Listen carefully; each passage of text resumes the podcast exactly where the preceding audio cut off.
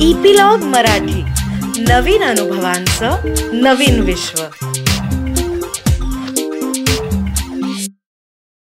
नमस्कार मंडळी मी रीमा सदाशिव अमरापूरकर. मनाचा पॉडकास्टच्या या भागामध्ये तुमचं सगळ्यांचं मनापासून स्वागत करते.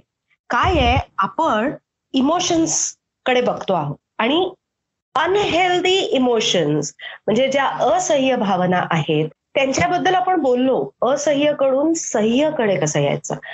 आता जसं आपल्याला आनंद काकांनी सांगितलं होतं जसं इक्विलिब्रियमची एक एक बाजू असते तशीच त्याची दुसरी बाजू पण असते. तर त्याची दुसरी बाजू अशी आहे की अतिसह्य भावना. म्हणजे अशा भावना की ज्याच्यामुळे मला काही प्रॉब्लेम होतोय किंवा मला काही त्रास होतोय असं त्या माणसाला वाटतच नाही. राईट त्याच्यातला एक महत्वाची भावना जी लास्ट टाइम आनंद काकांनी सांगितली ती होती अहंकार. हा किंवा अहमगंड ज्याच्यामुळे तो म्हणाला की ही जी माणसं आहेत ना ही टच मी नॉट कॅटेगरीत जातात याचं कारण ते आत्मकेंद्रित असतात. त्यांना कोणी विरोध केलेला चालत नाही. कोणी विरोध केला की त्या माणसावर फुली पत्ता कट त्या माणसाचा. असा यांचा ऍटिट्यूड असतो. त्याच्यामुळे ही माणसं थोडीफार तुटल्यासारखी होतात इतरांपासून पण त्यांचा अहंकार इतका मोठा असतो आणि त्या अहंकाराचा नशा इतका असतो की त्यांना त्यांनी फरक पडत नाही. म्हणून त्यांच्यावर जी प्रेम करणारी माणसं आहेत त्यांच्यावर मग ही जबाबदारी येते की हा जो आपला जवळची व्यक्ती आहे ही हिच अहंकार कुरवाळत सांभाळत तिला सांभाळायचं. एनिवेज तर आनंद काका आला होता बेफिक्रीवर. आनंद काका welcome to this show yes yes सगळ्या श्रोत्यांना मनपूर्वक नमस्कार. आणि आपण गेल्या वेळेला स्वयंकेंद्रिततेवरती आधारित असलेला अहंकार आणि सर्वज्ञतेवरती आधारित असलेली बेफिकिरी अर्थात कॉम्प्लेसन्सी अशा दोन भावना प्रामुख्याने पाहिल्या. तर आता आपण रिमा तिसऱ्या महत्त्वाच्या भावनेकडे जाऊया का? जाऊयात जाऊयात. पण त्याच्या आधी मला बेफिक्री बद्दल अजून एक विचारायचं तुला. की ही जी माणसं असतात यांना असं वाटत असतं की यांना सगळंच माहिती आहे. आणि म्हणून ती बेफिकीर असतात. बरोबर. पण या बेफिकिरीमधून यांचा खूप लॉस होत असेल ना रे? तरी यांच्या लक्षात येतं का की आता आपल्याला थोडस बदल केला पाहिजे? किंवा कशा पद्धतीने ह्याच्यामध्ये बदल करता येईल? तो जो भाग असतो ना म्हणजे व्यसनाधीनतेच्या क्षेत्रामध्ये अल्कोहोलिक अनॉनिमस ही जी स्वयंसेवी संस्था काम करते आधार गटांचं त्यांच्या लिटरेचरमध्ये एक शब्द वापरलेला आहे त्याला म्हणतात रॉक बॉटम म्हणजे या बेफिकिरीमध्ये व्यसनाधीन व्यक्ती ही जशी खोल खोल खोल खोल जात राहते तेव्हा त्याला कळतच नाही पण ती कुठेतरी एकदा दणकन आपटते. आणि मग ते आपटणं त्याला त्यांनी रॉक बॉटम असं म्हटलंय. आणि तिथे गेली ती व्यक्ती का मग त्या व्यक्तीच्या रिकव्हरीला सुरुवात होते. आणि म्हणून म्हणून ए मध्ये असंही एक म्हटलेलं आहे की रेज युअर बॉटम म्हणजे त्याची त्याची खोली कमी करा तुम्ही. म्हणजे लवकर जर तुम्हाला ही जाणीव झाली आपल्या बेफिकिरीची हा? आणि काय होतं हर फिक्र को धुए में उडाता चला गया याच्यामध्ये जिंदगी का साथी छूट जात आहे. राईट अशी जेव्हा अशी जेव्हा परिस्थिती निर्माण होते तेव्हा तो एक खूप महत्त्वाचा क्षण असतो. आणि तो या सगळ्याच भावनांच्या दृष्टीनं फार महत्त्वाचा क्षण आहे. त्याच्याकडे आपण उपाय जेव्हा बघू तेव्हा येऊच आपण त्या क्षणाकडे. की हा परिवर्तनाचा क्षण कसा असतो त्याकडे. पण आता ही तिसरी जी भावना आहे तिला आपण म्हणणार आहोत अरोगन्स किंवा उद्धटपणा. एकच मिनिट. मला अजून एक छोटासा प्रश्न विचारायचा तुला. की सर्वज्ञतेतून आलेली जी बेफिक्रीची भावना असते त्याच्याबद्दल आपण बोललो. पण बऱ्याचदा अज्ञानातूनही बेफिक्री येते ना. हो ना. पण त्याच्यामध्ये फरक कसा आहे की अज्ञानामधून येणारी जी बेफिकिरी असते तिला आपण बेफिकिरी असं म्हणत नाही. म्हणजे आपण काय म्हणतो की एखादा माणूस अज्ञानी आहे आणि त्यानं चूक केली तर आपण त्याला म्हणजे पहिल्या रिॲक्शनमध्ये म्हणत असू बेफिकिरी म्हणून पण नंतर आपण विचार करतो की अरे ही गोष्ट याला येतच नव्हती. आपण जी ही जी बेफिकिरी म्हणतो ती स्वतःला सर्वज्ञ मान्यामधून आलेली आहे. ही गोष्ट आपल्याला लक्षात घेतली पाहिजे. आणि म्हणून आपण काय म्हणालो की स्वयं आता बघ काय आहे स्वयंकेंद्रितता सर्वज्ञता जवळजवळची आहे त्या संकल्पना. या सगळ्या भावना सुद्धा एकमेकांच्या मध्ये मिसळलेल्याच असणार आहेत. फक्त. त्या आपण आता शिकतो म्हणून त्यांना थोडं वेगळे काढलं. की हा आत्मकेंद्रिततेतून अहंकार सर्वज्ञतेमधून बेफिकिरी म्हणजे कॉम्प्लेसन्सी आता आपण बघणार आहोत अॅरोगन्स किंवा उद्धटपणा. हा येतो मालकी हक्कातून. म्हणजे हा येतो पॉवर मधून. हे सूक्ष्म फरक आहे. पण आपण भावनांचा अभ्यास करतोय म्हणून ते सूक्ष्म फरक डोक्यात घेणं गरजेचं आहे. बरोबर. अॅरोगन्स किंवा उद्धटपणा हा मालकी हक्कातून पॉवर मधून येतो.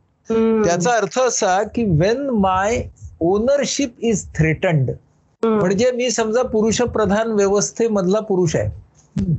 आणि माझ्याच घरामधली एखादी स्त्री आहे जी ही पुरुषप्रधान व्यवस्था ही झुगारून देण्यासाठी माझ्यासमोर उभी उभी राहिलेली आहे. तर मग मी ज्या उद्धटपणे तिच्याशी वागेन बोलेन.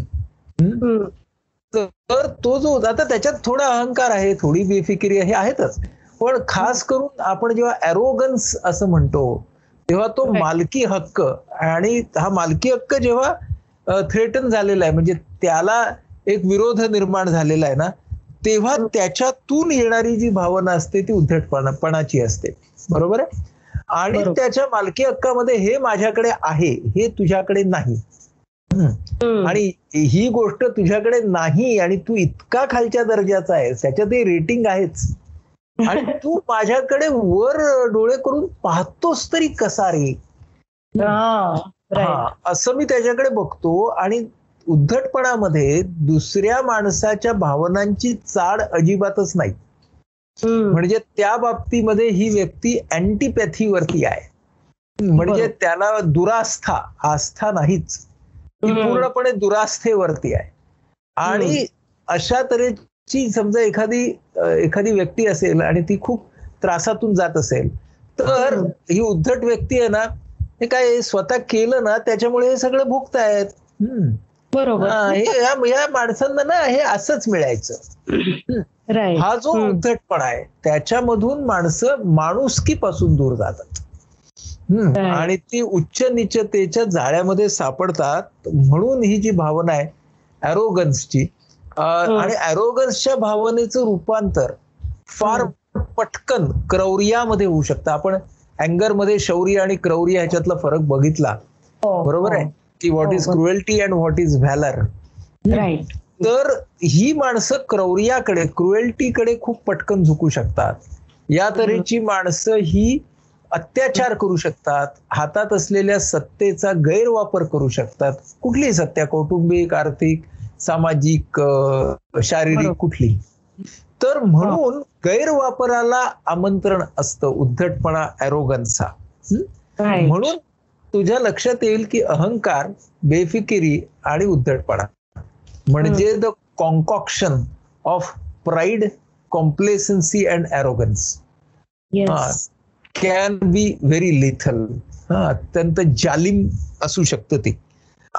आता त्यांच्यामध्ये अजून एक भावना येते हं? या सगळ्या हाय एनर्जी भावना आहेत हा हो हो तर हो. हा तर ती जी भावना आहे पुढची तिला म्हणायचं बेदरकारी बेदरकारी अर्थात रेकलेसनेस अर्थात ब्लाइंड रिस्क टेकिंग आंधळ साहस हं? आता बघा. हा, ही हा. सुद्धा डोळस साहस जेव्हा असतं तेव्हा त्याला आपण मराठीतला शब्द निधड्या छातीचे. आणि ज्या वेळेला ते जे साहस असतं ते वास्तवापासून दूर जातं.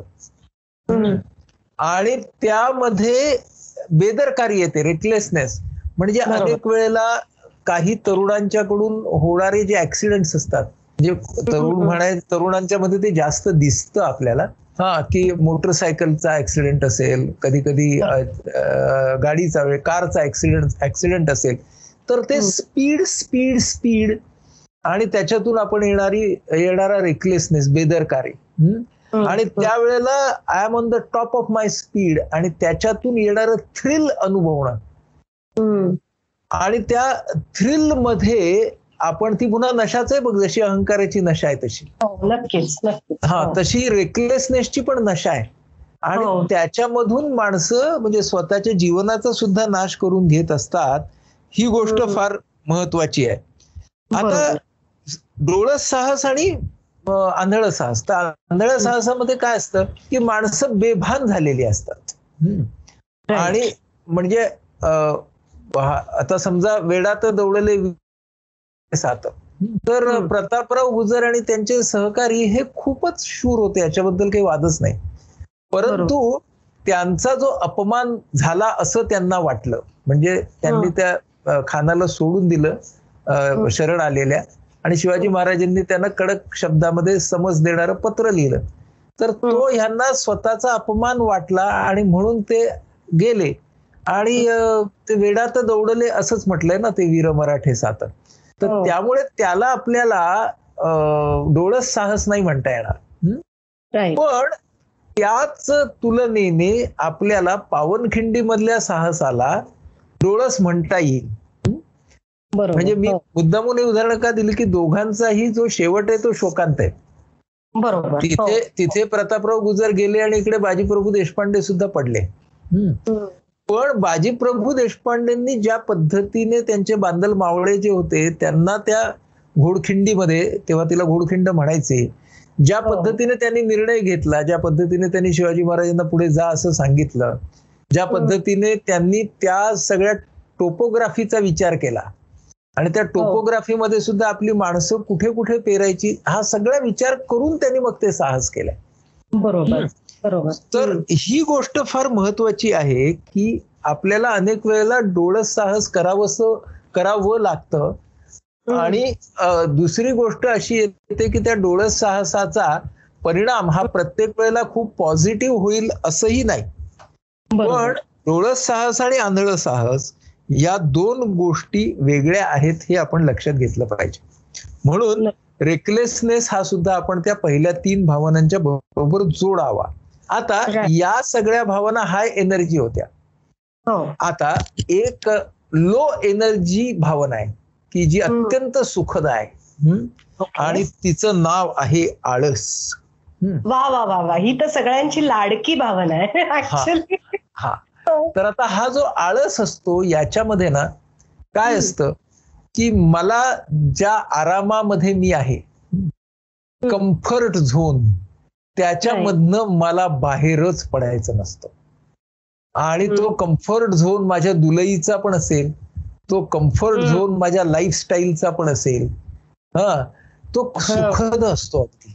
आणि असं वाटतं की अरे इधर से बाहेर नाही निकालने का?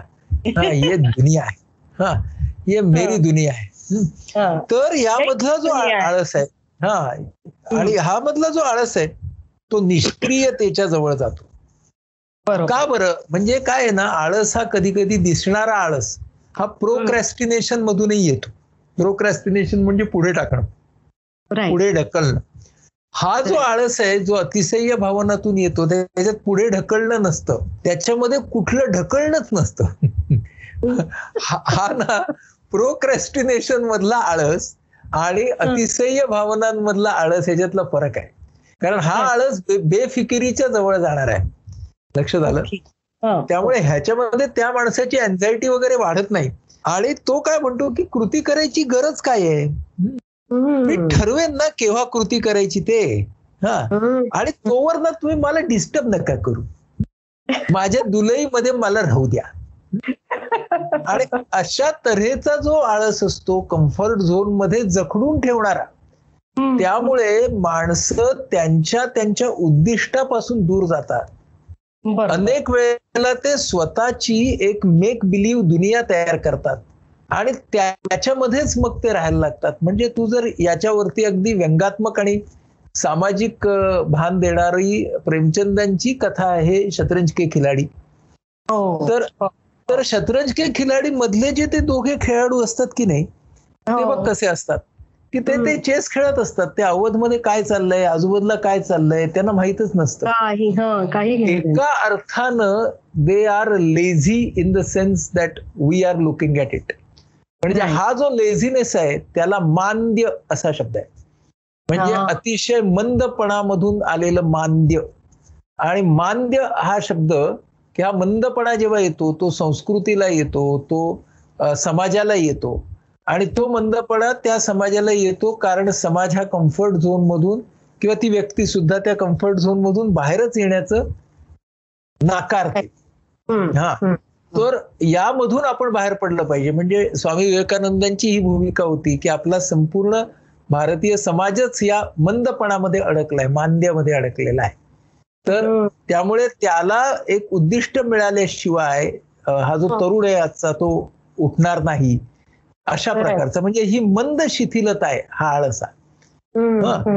म्हणून हा जो आळस आहे हा सुद्धा माणसाला स्वतःच्या विकासापासून दूर नेत असतो आणि या ज्या सर्व भावना आहेत आता आपण ज्या बघितल्या पाच भावना यांच्या मागे खरं म्हणजे जी स्वयं प्रतिमा आहे ती. आपण सेल्फ ऍक्सेप्टन्सचे एपिसोड केले होते आणि हो. आपण या सगळ्या आपल्या श्रोत्यांना विनंती करू की पुन्हा एकदा त्यांनी ते पाहावेत की तिथे आपण हेल्दी सेल्फ ऍक्सेप्टन्स आणि अनहेल्दी सेल्फ ऍक्सेप्टन्स आणि त्यामध्ये हे जी मंडळी आहेत आता आपण ज्यांचा विचार करतोय ज्या भावनांचा ते हे आक्रमक अशा स्वप्रतिमेवरती असतात. ते. कॅपिटल आय वरती असतात आपण त्यावेळेला छोटा आय मोठा आय असे सगळे केले होते तर अशी हो. स्वयं प्रतिमा या सगळ्यांच्या मागे असते ही गोष्ट आपण लक्षात ठेवायला पाहिजे आता. आपण. पुढच्या पुढच्या गोष्टीकडे येऊ की तू जो मला गेल्या एपिसोडमध्ये पण प्रश्न विचारला होतास की बाबा ह्यांच्यामध्ये बदल व्हायचा असेल तर तो कसा होतो? कधी होतो. होतो का? हं? आणि निश्चितपणे हा प्रश्न या लोकांच्या मनामध्ये जरी नसला म्हणजे या भावना ज्यांच्यामध्ये वर्चस्वाने आहेत त्यांच्या मनात जरी नसला तरी त्यांच्या आजूबाजूच्या मनामध्ये हा प्रश्न असणार की अशी माणसं. बदलतात का? बदलू शकतात का? तर. ही जी प्रक्रिया आहे तिला आपल्या गोष्टींच्या मध्ये पुराणांमध्ये गर्वहरण म्हटलेलं आहे तर तो. जो गर्वहरणाचा क्षण असतो तो कधी कधी फॅब्रिकेट करावा लागतो फॅब्रिकेट करावा लागतो म्हणजे तो आणावा लागतो आता भीमाचं गर्वहरण आहे ना जे हनुमानाने केलं हो. हा, तर तो हो. एक म्हातारा माकड असा त्या रूपात बसला आणि त्याची शेपटी बाबा उचल आणि माझी बाजूला ठेव मला माझ्या अंगात त्राण नाहीये शेपटी बाजूला ठेवायची तर मग पहिल्यांदा तो भीम जातो आणि शेपटी उचलतो मग ती त्याला उचलता येत नाही. मग त्याला कळतं की हा वानर जो आहे तो काही खरा नाहीये. खरा नाही म्हणजे हा कोणीतरी वेगळाच आहे वगैरे. मग तो मारुती अनुमान निर्माण होतात आणि ते त्याला सांगतात. या गोष्टीचा मतितार्थ काय? की. तो क्षण जो असतो तो त्या व्यक्तीला सांगतो की अरे बाबा तू या अतिशय्य भावनेच्या मध्ये राहायला आलेले आहेस आणि हे तुझ्या विकासाच्या दृष्टीनं काही खरं नाहीये. तेव्हा सोड बाबा हे. हा असं हम्म. असं सांगतो तो. तसाच क्षण दुसरा अंगुलीमाल अंगुलीमाल असतो ना बुद्धा तो गुन्हेगार असतो. आणि तो लोकांना मारत असतो आणि त्यांची अंगुली म्हणजे त्यांची बोट त्याची माळ करून तो गळ्यात गळ्यात घालत असतो. तर-. हो. हा आणि तो बुद्धांनाही मारण्यासाठी त्यांच्या पाठी लागतो. आणि त्याच्या असं लक्षात येतं की अरे धावतोय आपण. आणि बुद्ध तर चालतायत कधी तर उभेच आहेत आणि आपण त्याला गाठूच शकत नाही. तर. या या गोष्टीमधला आपण लक्षात घ्यायचा मतितार्थ काय आहे? कारण बुद्ध हे वेगळ्या प्लेनवरच असतात भावनांच्या अस्तित्वाच्या. आणि अंगुलीमाल हा त्याच्या आदिम स्वकेंद्रित भावनांमध्येच अडकलेला असतो. त्यामुळे तो बुद्धांच्या बरोबरला जाऊ शकत नाही. मग तो ज्या वेळेला शरणता असं म्हटलेलं आहे. आणि ही शरणता हा शब्द आपल्या सगळ्या तत्वज्ञानामध्ये आलेला आहे. पण शरणता हा शब्द म्हणजे शरणागती नव्हे कारण त्या. शरणागतीमध्ये पुन्हा तो इगो तो अहंकार राहतोच. म्हणून आपल्या आपल्या संस्कृतीमध्ये शरणता जी मानली आहे ती ही मानली आहे. की तुम्हाला स्वतःच्या स्थितीचा भावनिक स्थितीचा बोध होणं तुम्हाला त्यातल्या त्रुटी कळणं आणि मग तुम्ही जी काही तुम्हाला योग्य मार्गदर्शन करणारी शक्ती असेल. तिच्या आधाराने आणि तिच्या मार्गदर्शनाखाली पुढे जाणं ह्याला शरणता. म्हटलंय म्हणजे. शरणता ही शरणागती नव्हे म्हणजे एखादा व्यसनाधीनतेमध्ये अडकलेला माणूस आहे व्यक्ती आहे तर त्यानं मानसशास्त्र वैद्यकशास्त्र अल्कोहोलिक अनॉनिमस सारखे स्वमदत गट यांना शरण जा. शरण जा म्हणजे ती शरणागती नाहीये. तर त्या शरणतेचा अर्थ असा आहे की मी माझा अहंकार बाजूला ठेवून त्या अहंकारामधला फोलपणा ओळखून मला आता मदत आणि मार्गदर्शन घेतलं पाहिजे. वाल्या वाल्या कोळ्याने सुद्धा नारदांचं मार्गदर्शन घेतलं. हा त्यांची मदत घेतली. ते ती जर मदत आपण घेतली तर तिथे आपल्याला असं दिसेल की तो साक्षात्काराचा क्षण असतो. म्हणजे हे अतिशय भावनांवरती स्थिरावलेली व्यक्ती पहिल्यांदा असं म्हणत असते की मला कुणाचं ऐकूनच घ्यायचं नाहीये. हम्म. हा कारण मला सांगण्याची कोणाची पात्रताच नाहीये. मग त्याच्यानंतर ती म्हणते की मला कुणाचं तरी ऐकावं लागणार आहे. हम्म. मग. तिथून आता कुणाचं तरी ऐकल्याशिवाय गत्यंतर नाही मग तिथून आता कुणाचं तरी ऐकायला हवं बाबा. हे जेव्हा येतं ना ती शरणत आहे बरोबर तर. हा आणि म्हणून या शरणतेमध्ये ना आपला जो आत्मभाव आहे तो फार चिरडून जाईल अशी भीती खूप जणांना वाटते म्हणजे. माझा आत्मभावच त्याच्यात चिरडून जाईल. आणि. म्हणून मला तसं नाही करायचं. म्हणजे अशा तऱ्हेचा प्रसंग किंवा असा कालखंड अगदी विवेकानंद आणि रामकृष्ण यांच्या नातेसंबंधांमध्ये सुद्धा घडलेला आहे. की त्यावेळेला असं. वाटत असतं काही काळ विवेकानंदांना की जे गुरुजी आहेत त्यांना माझ्यावर सत्ता गाजवायची आहे का काय? त्यांना माझ्याकडून काय हवंय का काय? आणि मग. त्यांना नंतर कळतं की अरे गुरुजींना सत्ताही नकोय गुरुजींना माझ्याकडून काहीच नकोय. त्यांना फक्त अनकंडिशनली माझ्या प्रगतीला वाट द्यायची आहे. माझं खऱ्या अर्थानं संवर्धक किंवा मेंटर बनायचं आहे. हे जेव्हा. त्यांना कळतं तेव्हा त्यांच्यामध्ये परिवर्तन होतं. मग. आता आपण असं म्हणालो की या परिवर्तनासाठी कोणाला गुरु भेटेल? कोणाला मार्गदर्शक भेटेल? त्या त्या क्षेत्रातला बरं का? हा. हम्म. कुणाला ग्रंथ भेटेल? हम्म. क- कदाचित कुणी स्वतःमध्येच प्रगती करून घेईल. म्हणजे रॅशनल इमोटिव्ह बिहेवियर थेरपीचे जनक डॉक्टर अल्बर्ट एलिस होते. तर त्यांनी स्वतःच स्वतःमध्ये बदल घडवून आणले खूप. म्हणजे स्वतःच स्वतःच्या जीवनाचे ते एका प्रकारे शिल्पकार झाले. एक फार इंटरेस्टिंग मला आठवली गोष्ट. डॉक्टर विल्यम हालस्टेड म्हणून होते. ते सर्जन होते. जॉन हॉपकिन्स ही प्रसिद्ध वैद्यक संस्था त्यावेळेला अमेरिकेमध्ये तयार होत होती. आणि हे. सर्जन होते जॉन हालस्टेड हालस्टेडची ऑपरेशन आहेत कॅन्सर सर्जरीमध्ये त्यांना कोकेनचं व्यसन होतं. आणि त्यांना त्या वेळेला सांगितलं त्या लोकांनी की ते कोकेनचं व्यसन सोडलं पाहिजे तुम्ही. तर. त्यांना ना ते कोकेनचं व्यसन कसं सोडायचं? तेव्हा काही व्यसनमुक्ती केंद्र वगैरे असं नव्हतं. तर. त्यांनी स्वतःच स्वतःवरती काम करून त्या कोकेनच्या व्यसनातून ते बाहेर पडले. कॅन्सर कोकेन अँड करेज नावाचं त्यांच्यावरती हो. लिहिलेलं एक पुस्तक आहे. खूप छान पुस्तक आहे. तर त्यावेळेला विल्यम हालस्टेड हे स्वतःच स्वतःची रचना तयार करतात. स्वतःच्या रिकव्हरीची रचना तयार करतात. आणि स्वतःच स्वतःची ट्रीटमेंट करतात. आणि ती गोष्ट हो. फार इंटरेस्टिंग आहे. ते म्हणजे तो ते तसे अतिशय्यवरती असतात आधी. पण त्यांच्यामध्ये. मृदू एम्पथी पण असते असं मिश्रण असतं तर अं, ते कोकेन घेतात भरपूर साठा घेतात स्वतःच्याकडे आणि एका नावेमध्ये बसून समुद्र प्रवासाला निघतात आणि Okay. ते ठरवतात की मी हळूहळू हळूहळू कमी करत नेईन ते प्रमाण त्या कोकेनचं आणि म्हणजे मला विड्रॉल येणार नाही आणि भर. समुद्रामध्ये माझ्याकडचं कोकेन संपेल मग मला त्याचा पुरवठा होणार नाही आपोआपच मी कोकेन पासून दूर जाईल. बरं का? असं ते. प्लॅन करतात आणि ते निघतात समुद्र प्रवासाला. तर मध्ये एक बेट लागतं त्यांना आणि. त्या बेटावरती हा डॉक्टर आहे तसं कळल्यावरती थोडे थांब थांबले असतील ते. तिकडचा एक माणूस येतो तो म्हणतो माझा मुलगा अतिशय कळवळतो आहे त्याला पोट दुखतंय तर तुम्ही तपासाल का? म्हणजे. तपासतात तर त्यांना दिसतं की अपेंडिसायटिस आहे याला. आणि. ह्याची शल्यक्रिया करायला पाहिजे.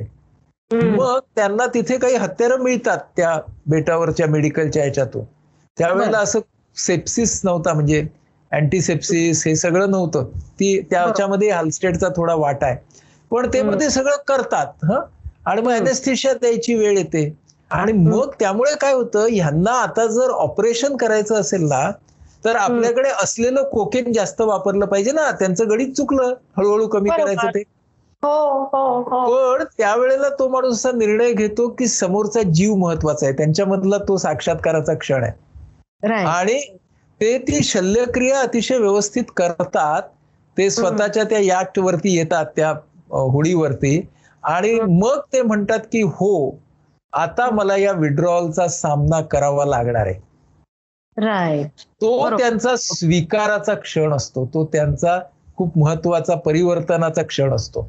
आणि मग ते जेव्हा खूप विड्रॉलमध्ये जातात बरं का आणि त्यांना भास व्हायला लागतात तर त्यांचा खलाशी असतो त्या होडीवरती त्यांच्या बरोबर तर तो त्यांना असं सांगतो की. जेव्हा एक मोठी लाट तुमच्यासमोर येईल. तेव्हा त्याला उभा राहून जर तू त्याला तोंड दिलंस ना तर ती लाट तुझ्यावरती फुटेल आणि तू फेकला जाशील तर तो म्हणतो.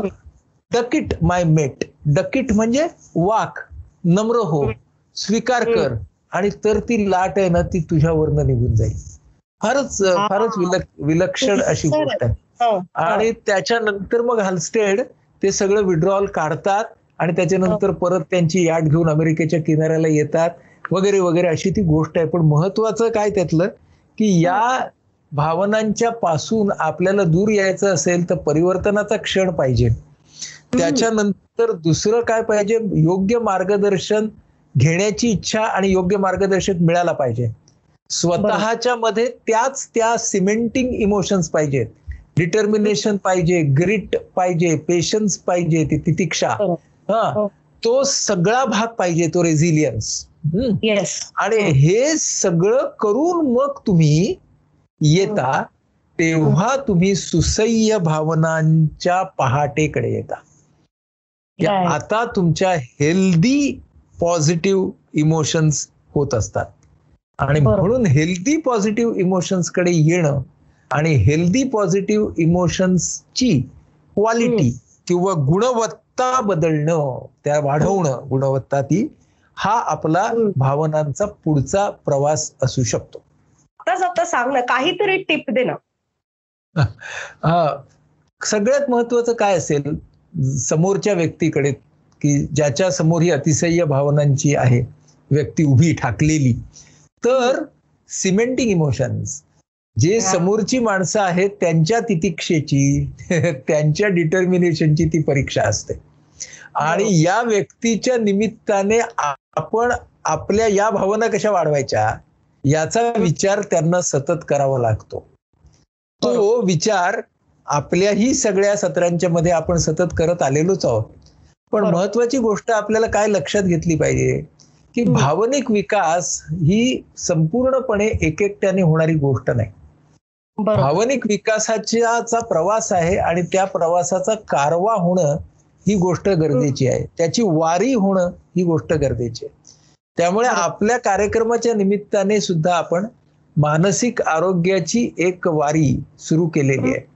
एक दिंडी सुरू केलेली आहे एक कारवा सुरू केलेला आहे आणि हो. त्याच्यामध्ये जितके जास्त साथी आपल्याला मिळत जातील.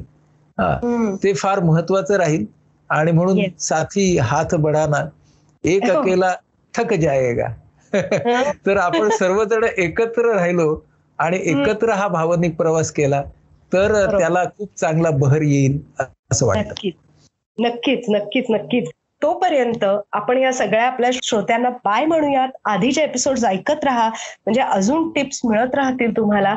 आणि हो कीप स्माइलिंग टेक केअर